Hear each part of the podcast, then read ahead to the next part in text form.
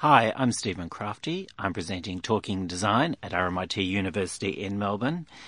And what I love about Melbourne before I introduce my guest is just that sense of discovery, seeing great things, seeing the unexpected, and thinking, um, what's the expression? Oh my God. But um, I'm with a lighting designer called Christopher Boots, who you've probably seen his work. And there was a function at his showroom a week or so ago, and it was just a lovely uh, showcase to see Christopher's work. So, welcome to the show, Christopher. Oh, thank you, Stephen. You were talking about um, before we go into your background. You were talking about Australia being a, a, very resourceful country, even though it's very small, designers tend to come up with really ingenious ways of getting around things. Tell me a little bit more about that. How do you see Australian design generally? Well, I think uh, because we're sort of quite geographically divorced from our northern hemisphere cousins, um, we don't we don't have those kinds of opportunities they have in their sort of larger markets mm. to access things like manufacturers and you know um, they've had you know hundreds of years of artisanal mm. practice that sort of gets handed down through guilds, through families, through workshops. person to person, through workshops, all of that you know, mm. and that's a really beautiful history that um, that they've had to to work on. But uh, unfortunately. in in Australia, we've had hmm. to actually work with what we have, you know, mm-hmm. and I mean, a very, I guess, sort of simplistic version would be, you know, looking at things like the Hills Hoist and the Victa Mower and everything, mm. and and and they came up from that almost kind of like bush mechanic kind of like mm. aspect because that's that's all we had at the time, you know. Mm. And I think that sort of carries through with some Australian design in terms of being um, a, a, really fresh take on on, on problem solving because essentially that's what design is. We have a problem, we have a need, and we need to solve it. Yeah. And I think I, I, think Australians are really ingenious and clever to be able to solve those problems in ways that aren't that sort of aren't weighed down by that baggage of history. So yeah. I think it's a two-edged sword. So, Christopher, you've had an unlikely beginning to design. Mm. Uh, you, when you graduated from, when you left school, mm. you um, did an arts course where mm. you um, studied linguistics, English, and cinema. Mm. Well, that that carried on for about a year and a half, and to be honest, mm. I just wasn't challenged enough. It was really boring, yeah. and I just decided at that point, anyway, that um, academia was really doing my head in and I, you know, as much as I enjoyed it, I was like, it's not challenging me enough. So I took. Did, was it also you, you liked working with your hands? Or? Yeah, since since I was a kid, I'd always been experimenting. Um, I got a welder for my 18th birthday, so I started making my own furniture. Um, I made my first lights when I was 15, you know, casting concrete and X-rays, and so I loved that, you know, that experimentation of material, and I had no idea what industrial design was until, excuse me, a good friend of mine, her brother was an industrial designer, and mm-hmm. we're at a party, and he's like, you you should do industrial design. I was like, what's that? I had no mm. idea. It is an area that is a bit hazy because it covers so many different areas. Industrial design. Well, it covers everything. Essentially, it covers one one uh, I guess um, term for it would be to cover anything that sort of humans really need to interact with. You know, mm. so whether or not it's that pen you're using, the car you're getting into, the seat you're sitting on. Uh, industrial designers need to cover ergonomic aspects, economic aspects, social, cultural, mm-hmm. um, manufacturing, like all of these kinds of like areas come under, I guess, the umbrella of industrial design. So um, Christopher, you went to um, Swinburne mm-hmm. University and studied design, and then when you left, how do you decide which area of design to specialize in? Like, did lighting just fall in your lap? Was it something pretty that, much, pretty how, much? how does something like that start? Because you know, you could go in any direction. You could say, let's go into furniture, products. Yeah. It's so broad. It's so. So broad. how? What, what, tell me the story. Well, um, I'd visited a, a, lighting designer by the name of Jeffrey Mance. And uh, the late Jeffrey, the Mance. late Jeffrey Mance, bless him. And um, during one of our um, what do you call it when they take you on little excursions out in university, you know, go meet a studio kind of person and everything. We went to see Jeffrey's uh, showroom, and I just fell in love with with his process because I remember him uh, actually sort of telling us we're all there, and we've got our lecturers, and there was a group of forty of us, and most of the people were disinterested, which I was kind of shocked, and I was just so excited to see someone experiment with materials, really just not fear For the- those- these kinds of trials. Um, for those who don't know, Jeffrey Mance um, uh, Dean, who's taken over from Jeffrey, was has been on this show, Mm-hmm. and uh, uh, Jeffrey Mance came up with these beautiful twig lights, almost twig, Mm. Yeah, the hedgehog. twi- hedgehog balls. Gorgeous, gorgeous. Uh, very quirky. Yeah. So that was instrumental for you. That visit. Absolutely, absolutely. Um, as I, as I was saying, um, we went to meet Jeffrey. Didn't think much of it and just went, "Wow, that's really inspiring." And then uh, after I graduated, uh, a good friend of mine, Volker Haug, who is also a lighting designer here in Melbourne, um, asked me, and he said, "Oh, do you, do you know Jeffrey Jeffrey Mance?" And I was like, "Yeah, I've met him last year." And he goes, "Oh, do, do you want to go check out his little studio with me?" And I was like, "Yeah, let's go." So we went down one day, and literally from the first day we walked in, Jeffrey was like, "Oh, this is really good timing. Do you think you can start work? We really need people to do this, this, and this." So you started work with Jeffrey. Pretty much from the first day we walked in. How amazing! It was pretty serendipitous. Um, so that really started, I guess, the my foray into lighting. And how many years did you stay? Uh, well, I would have started there around about 2005. Um, and I was with Jeffrey. Jeffrey started getting ill um, in 2006. I, I, after about a year and a half of being at Jeffrey's, I just went, I really need to go travel. Really need to go to Europe. And I took a big six month trip. I said, Jeff, I just need to do this. And he understood it. He understood artisans. He understood the need for that kind of cultural oxygen. What was your mission? Uh, the ultimate reason to go there was to see a solar eclipse in Turkey um, with a few thousand friends from around the world. and um, if, if anyone's really interested in uh, chasing eclipses as it is, it's a really wonderful way to plan your travel around the world to see these kinds of places and to watch an astrological phenomenon that, you know, as humans, we're not going to see for much longer. Because as the distance between the sun and the moon grows, mm. we won't see eclipses in a few hundred years. So, Christopher, from that experience, coming back here, how does a lighting, how do you establish a lighting business? Well, I um, when I'd come back from that trip, and I just said, Jeff, you know what? I really just want to. I really want to professionalize. I don't want to be in a studio anymore. Or blah blah blah blah blah. Getting all hoity-toity. And he was like, "Oh, stay, stay, stay." And anyway, Jeff became um, Jeff fell ill um, with with cancer. So it was a process of just starting to actually manage his business between hospital and everything. So it was it was a really trying time, and we had just no idea what was going on. Um, and Dean, who you mentioned before, uh, Dean was a very good friend of mine from high school, and we're like, oh, you know, we've got to sort of manage this and have something happening. And um, and on Jeff's deathbed, he, he asked us to, to sort of run run it for him because he said, look, it's really not about the money. Um, you guys get it. You get the feeling. It's about this making and the craftsmanship. So you stayed for a while. So we stayed for a while. So um, so we carried that forward, and I stayed for about four years, four and a half years, um, which was great. And to be honest, to be 25 years old, needing to manage something which was so much bigger, was like. I don't know if you can see this Huge. diagram. It's Huge the, the, learning the curve. learning curve is vertical. Let me tell you, it's not gradual. It was Yeah. vertical. So over those years, you know, we we did everything. We had to move studios, pay tax, re-establish client connections, start new ones, do designs. It was a huge undertaking for us at that point. And when does there come a point where you say, I want to do my own collection? Well, I'd sort of been wanting to do my thing for a while, and I guess my intention was to see that sort of vehicle as a place where other designers could come through and happen. But um, you know, as when you're in business with someone else, it's a, it's a group decision. So um, so that never really carried through, and obviously it came to a point where we were going to diverge, and um, and then carried through with Mance, which was great. And you know, I really needed to take off, as I call it, a white year.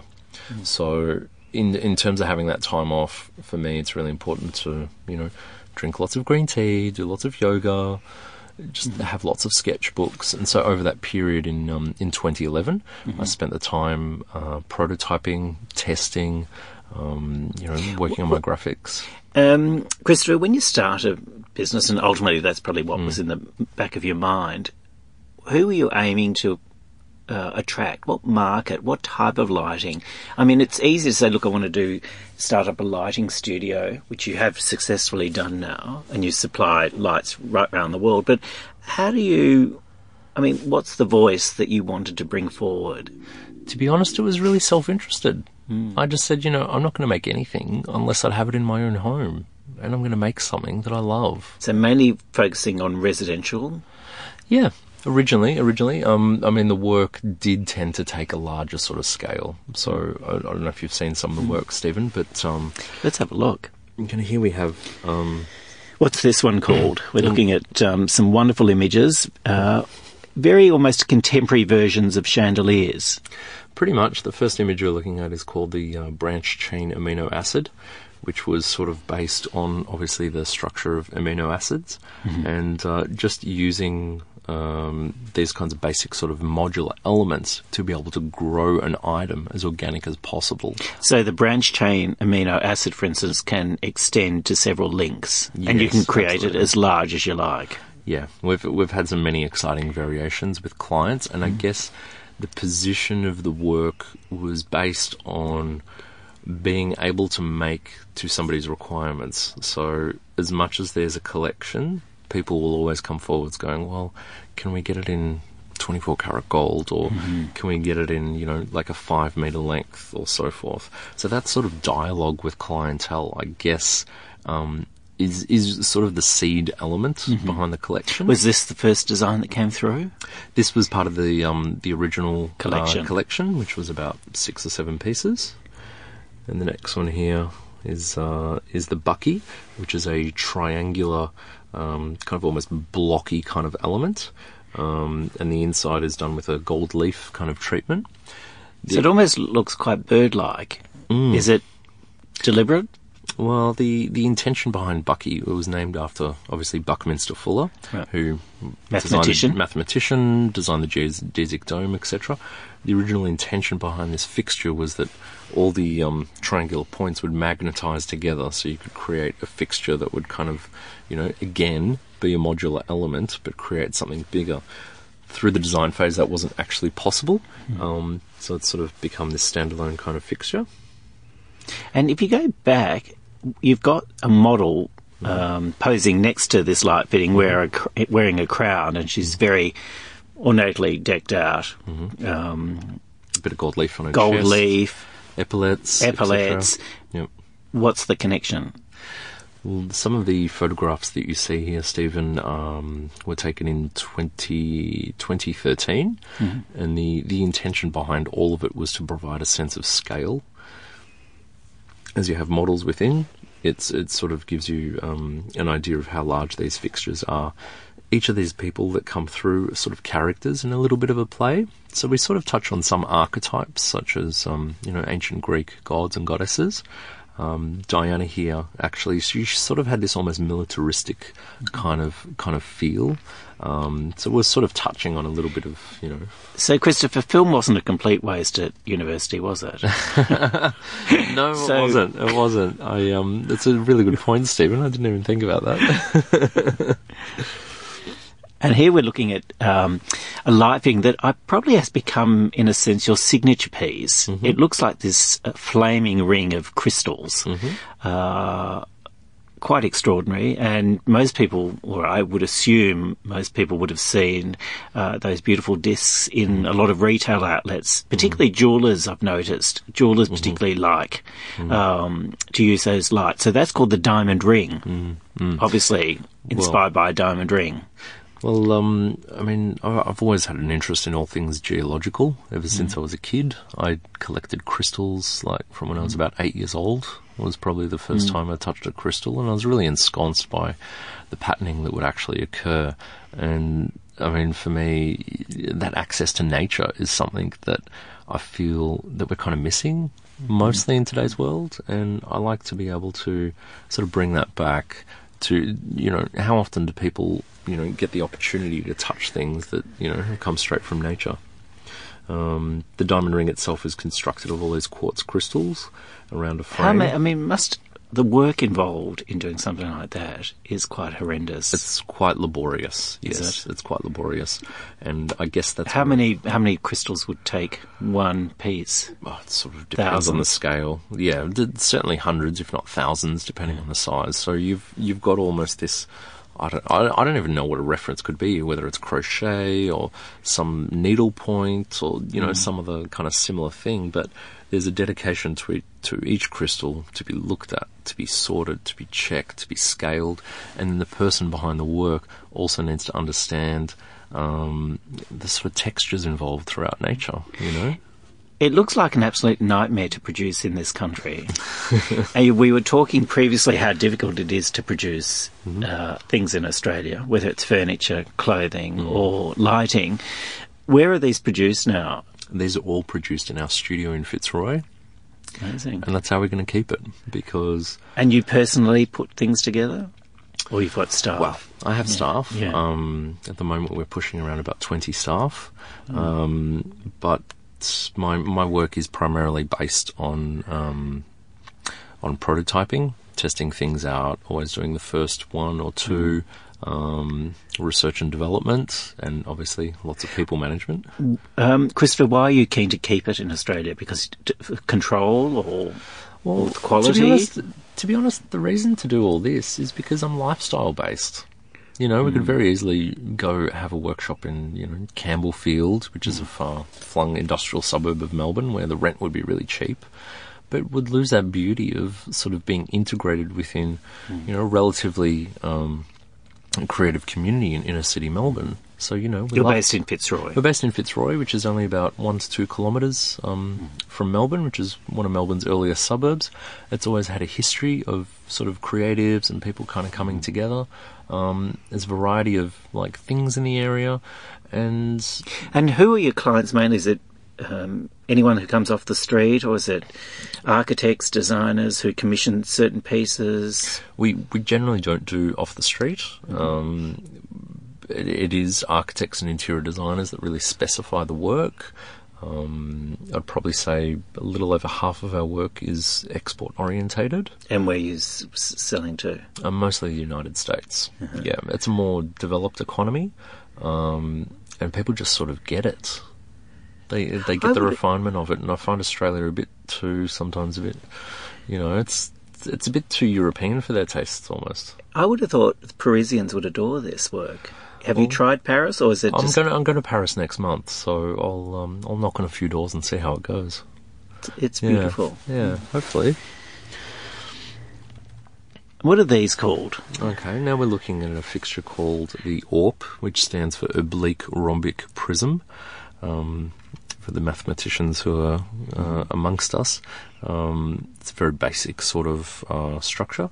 So, it's the way that I've interpreted it is that we have this light that is made from a framework. We either make it in solid brass or um, or aluminium, and the solid brass is usually polished, and the interior of it is lined with an LED and a diffuser. Um, the National Gallery um, actually acquired a piece last year, so that's upstairs in their sort of tea rooms. How do you start the process, Christopher? Because I'm, you know, coming up with new ideas. Do you start just by playing with materials in your hand, or seeing things, or Some, to be honest, Stephen, some of these things have been ideas in my head for over a decade. To be honest, like the diamond ring and and the orb it's just this idea in my head, and all I can see is like this ring with these things glowing, or I feel an object, or I sense a shape or a form. That's where it actually comes from. And to be honest, the worst thing you can do is read magazines. Or get inspired or see other people's work. I actually hate it when people go, "Oh, have you seen this?" I'm like, I don't want to see it. We're already there's all this there's all these ideas everywhere floating around in our super consciousness. I think you, I think you're right. I think you you become fresher if you just focus on what you want to do. yeah, you just really got to follow your heart and that kind of knowing. And I think, I mean, ultimately, that's where the best design comes from. And do you mind? I mean, there are, there are things that you you probably develop and you you think they're an extraordinary idea, and they kind of don't go anywhere. Yes, and that I've- must happen to I've any designer, even if you win, even if there are nine great designs the tenth one, it might be fantastic, but the market's just not ready for it. Have you done something that you've just been so surprised with, and you thought, how come?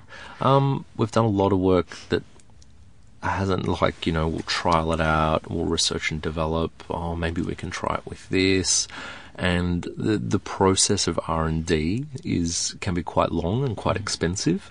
We always deal with the full material at the full scale um, in order to really understand its its ultimate impact, and its um, So there's no maquettes, no little. Sometimes Yeah. we do maquettes, you know, if it's something simple and we know, you know, it's a wall bracket. Well, is it, you know, is it faceted or is it edged like this? Sure, we can try that out, but um, but, I mean that's really really necessary to do because I mean how else are you going to discover what it's going to be? Here you're looking at uh, Prometheus three, um, which is a which is a beautiful simplistic ring with these crystals that are sort of like bursting out of the edge. And how how do people use that type of light? Because I imagine that could be a wall light, Yeah. a pendant. We, we've Just made even- it as a wall light, and uh, usually it's a pendant. Hmm. Um, but no, that's one of my favourite pieces. So you've got you have a ring of quartz crystals uh, diffusing the LED, so you just get this effect that um, that nature is really sort of bursting out. And here we have the simple series, a very reductive kind of line work, and again. How did this happen? Well, it was an idea. It was a sketch on a piece of paper, which was just a line Because basically it's just a crucifix. yeah, pretty much. So um, it's really interesting. The design process can be can be influenced by so many things, and I guess um, I mean I aim to be a minimalist, but I mean you come to my studio and there's piles of things everywhere, and essentially I'm actually a hoarder. You know, I love. Love lots of Art Deco. I love collecting, you know, interesting rocks, geological specimens, feathers, sticks, plants, furniture. Um, so I'm quite lucky my studio is big enough to contain contain these hoardings. But I try to sort of distill that down into the essential elements. It must be so hard for a lighting designer because unlike, um, I mean, it has to. It can't be just what it looks like. It actually has to function for. Absolutely. So Absolutely. you know, there's no idea in produce. You know, there's no point in producing something that's quite work. quirky, but just doesn't work. Yeah, I, I learnt that, um, and I guess I cut my teeth through working with Jeffrey. And um, Jeffrey had some fantastic shortcuts of using, you know, a bit of gaffer here or something there would kind of work. And I guess that's, I guess that's what industrial designers are trained to do. How will this piece look in 5, 10, 25 years' time? How's it going to be relamped? How is that surface going to age? Will it age gracefully enough? And with technology changing all the time, will it be relevant in ten years' time, Exactly. or is it going to be just a relic? Exactly, exactly. And I think that's an extremely relevant question, especially in this world today where we have people that, you know, they'll be watching something on a TV show, they'll see that kind of look, they'll try to get something as cheap as possible, they'll sort of throw it in because it's the current fashion. Mm. But then they won't consider, well, it was a veneer, or it was, you know, made of a plastic that might um, As- uh, might age. know? Um, Christopher, as a as a um, specialist in lighting design, do you occasionally think, you know, I've kind of got this under my belt, and I'm really interested in developing other products, or do you think in this country it's too difficult to become a generalist?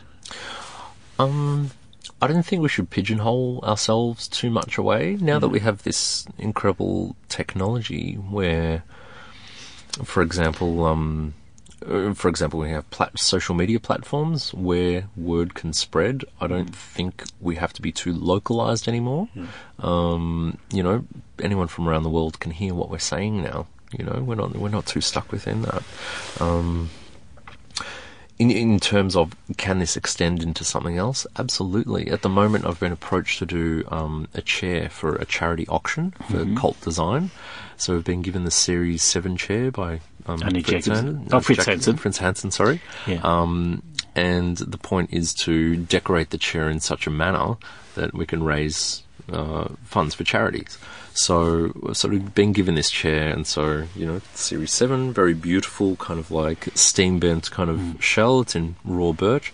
So my concept for it is to is to give the whole backing this almost this feathering sort of texture in crystal. And I'm just like, why don't I do furniture? Don't know. You know, haven't It, really had the it for reminds me a little bit what you're talking about, and there's someone you perhaps should look up. Um, someone I've interviewed a couple of times now who's extraordinary is Maurizio Galante. He's one of the world's leading couturiers, Yep. and he actually works um, in. When you mention that chair, in a similar Yeah. way with um, people like Baleri. Oh, okay. He does furniture. Um, he does all the fabrication, all the detailing. So he's a couturier, and so Oh, basically he, he embosses and adds richness to furniture. Well, why not? I mean, essentially, as designers, hmm. our only limitation is what we place on ourselves. So, whether or not that output happens to be something like a light or a wallpaper covering or a hmm. textile or a chair, to be honest, it's all the same hmm. thing. I mean, Um, Christopher, what's the next project on you apart from the chair that you're doing for the auction? well, if I'm trying to run over what I've got on my table, which is just piles of rocks and like little bits of metal and everything, I mean, there's so many ideas that I sort of really want to carry through. I want to further explore uh, bronze casting, which is, as you know, a very old technique. Um, I really need to get my hands dirty on that. You know, work with these kinds of malleable kind of items. The current sort of collection has been very strict, very detailed, very polished, hmm. and I'd really love to explore something that is a little bit more, I guess, almost brutalist hmm. and more material sort of based. Hmm. Um, so I guess it's it's a bit more of an exploration of that, to be honest. Look, Christopher, thanks so much for coming on the show today. It's been a pleasure. I've absolutely loved seeing your work. I oh, enjoyed you, seeing your work in the showroom for the Oh, first bless. time, and um, I'm sure we'll be hearing a lot more about you going forward. Well, thank you very much. So thanks for coming on the show. You've been with Stephen Crafti, talking design at RMIT University in Melbourne. Thanks so much for being here. Mm-hmm.